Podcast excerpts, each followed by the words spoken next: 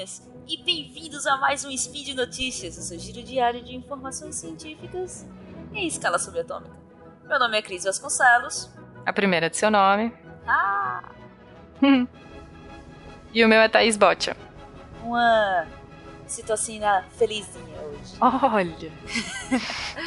E hoje, dia dezoito, Driadan, do calendário Dekatrian, e sexta-feira, treze de abril de dois mil e dezoito, do calendário gregoriano. Já chegamos em abril. Pegue seu café, que hoje nós vamos conversar do porquê a ciência tem que ser divertida. Os artigos do programa de hoje são Crise de saúde mental em estudantes de pós-graduação e Por que rir no laboratório pode ajudar a sua ciência. Speed Notícias.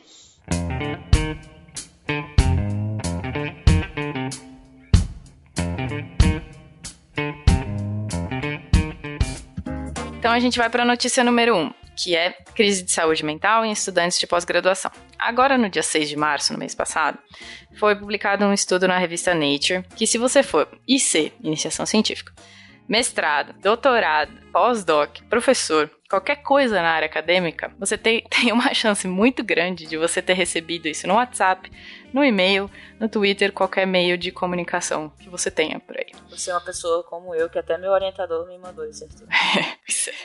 O título do artigo, sim, em tradução livre, é Evidências de uma crise de saúde mental na pós-graduação. Esse estudo, ele foi realizado com duas mil duzentas e setenta e nove pessoas. noventa por cento dessas pessoas eram estudantes de doutorado de vinte e seis países e duzentas e trinta e quatro instituições diferentes. Nesse estudo, eles viram que quarenta e um por cento dos entrevistados mostravam algum tipo de ansiedade moderada a grave e trinta e nove por cento depressão de moderada a grave. trinta e nove por cento. Quer dizer, trinta e nove por cento, desculpa. É, isso pesado, né? Então, Pesadante. Todo mundo tem alguma coisa, ninguém tá mentalmente são nessa área que a gente vive. Assim, a chance de algum aluno de doutorado ter depressão é seis vezes maior do que a população geral, sendo essa chance muito maior para o sexo feminino. Além disso, metade dos doutorandos com depressão informaram não ter uma orientação real do seu supervisor barra orientador. É Cris, tem, mu- é, tem muita gente que fala que é saúde mental na área acadêmica, que gente que faz doutorado, faz mestrado, tem depressão. Tem muita gente por aí que fala que é mimimi. Eu hum. odeio essa palavra, tá? Odeio mimimi, odeio a palavra mimimi. Porque eu acho que é só um jeito de você não ter empatia pelo próximo. Eu acho. Entendeu? A pessoa está... É. Fazer um...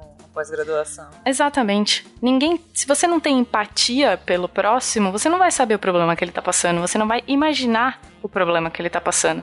No cast de autismo, que saiu faz um tempinho já, eles falam de empatia do começo ao fim, sabe? Ter empatia por alguém é você se colocar no lugar da outra pessoa, independente de ela tá fazendo doutorado, mestrado, está trabalhando em lojas, está em qualquer tipo de profissão. Todo mundo tem problema, né? Exato. Voltando para esse estudo, ele apontou que é necessário uma mudança na cultura dentro das instituições de pós-graduação para eliminar esse estigma e garantir que os estudantes se comuniquem abertamente com seus orientadores, porque acho que a maior é, reclamação deles é que eles não tinham uma orientação. Isso acontece bastante de orientador dentro da, das universidades, deixar, eles deixam o aluno muito solto e quem não se acostuma com isso acaba sofrendo bastante, né, Cris? É, eles também correlacionaram que a, os alunos que tinham mais apoio dos orientadores, tinham mais um, um realmente uma orientação maior, eles tinham menos chance de ter uma, de apresentar depressão ou ansiedade. É, e eles também falam que o quanto alcançar esse, esse ideal, esse, essa situação ideal, é difícil num ambiente onde é desaprovado, não é aprovado pela pessoa, não é, não é, social, não é socialmente aceito deixar o laboratório antes do sol se pôr.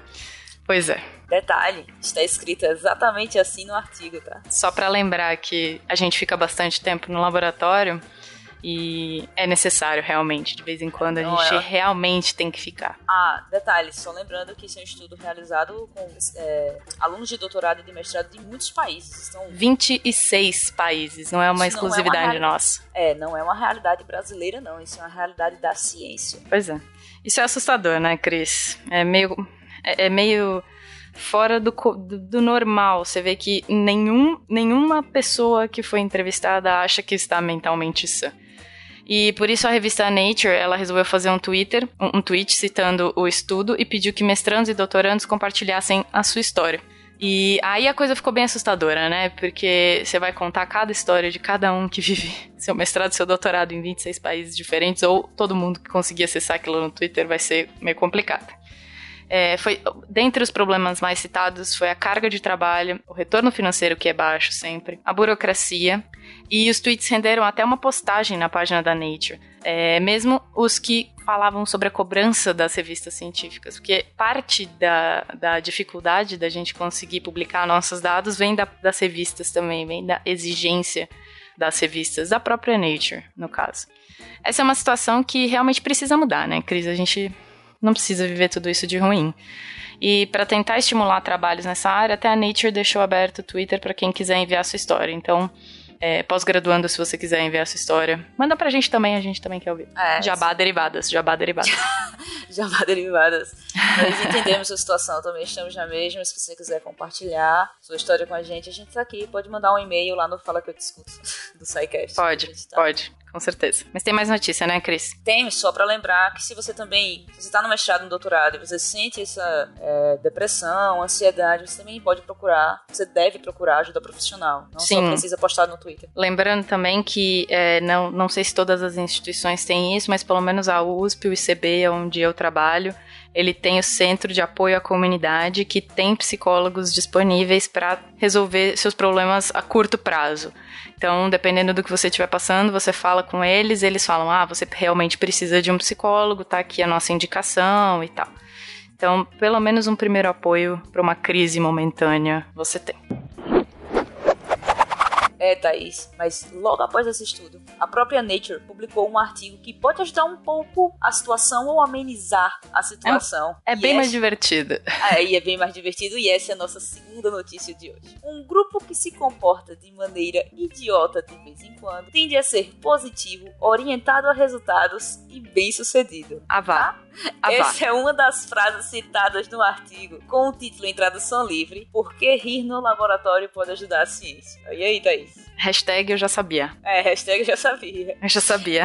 Ó, eles também, neste artigo, eles também citaram um artigo de dois mil e doze que constatou um forte link entre o humor no ambiente de trabalho, a isso relacionado à união de funcionários e seu desempenho, além de ser um mecanismo para enfrentamento do estresse. Com certeza, com certeza. Aí eles ressaltam umas piadas que você tem que criar um ambiente divertido, mas claro, você que isso precisa ser um ambiente natural. Nada de uhum. forçar a barra pra arrancar a risada da galera. Também tem que ter cuidado com as piadas em momentos ah, inapropriados. Não vamos ofender os amiguinhos, né? Mas eu acho, Cris, que tem sempre aquela hora de pegar aquele pós-graduando estrangeiro que chega no departamento e mostrar um vídeo do El-Chan.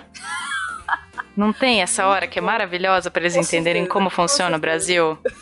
Dos anos noventa. Eu acho tão bom quando essa hora chega, é tão divertida. Então, eles falam exatamente disso. Você tem que criar um ambiente divertido no laboratório, com brincadeiras de preferência sobre o próprio trabalho, porque aí você permite o entrosamento dos alunos novos, dos alunos estrangeiros, e faz com que todas as pessoas se sintam mais à vontade. Com certeza, o trabalho em equipe flui muito melhor desse jeito. No final do artigo, a revista incentivou As, as boas e seguras brincadeiras, porque eles ressaltam brinca- que algumas brincadeiras do, dentro de um laboratório pode ser perigoso. Assim, dançar seguro-tchan é, só tem que ser num lugar seguro. É, tem que ser, é, não dentro do laboratório, pode ser numa área comum. É. Ele incentivou as boas e seguras brincadeiras no lab, permitindo que essas brincadeiras também fossem compartilhadas com eles através da hashtag April Fools. Exato. Só, se você quiser tirar sua brincadeira e compartilhar com eles, vai lá, usa a hashtag April Fools e pode ser até que a Nature te cite depois.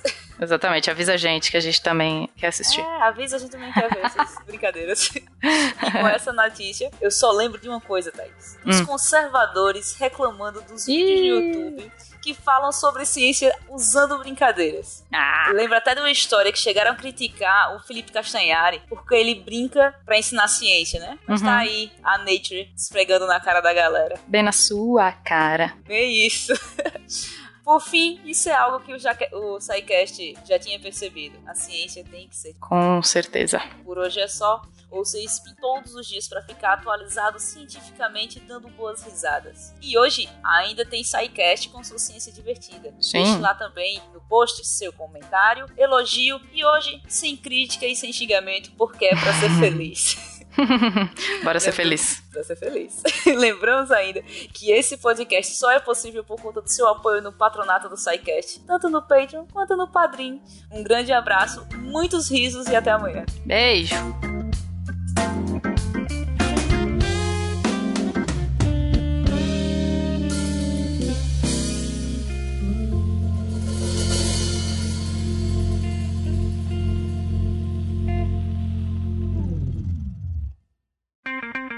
Edição por Felipe Reis.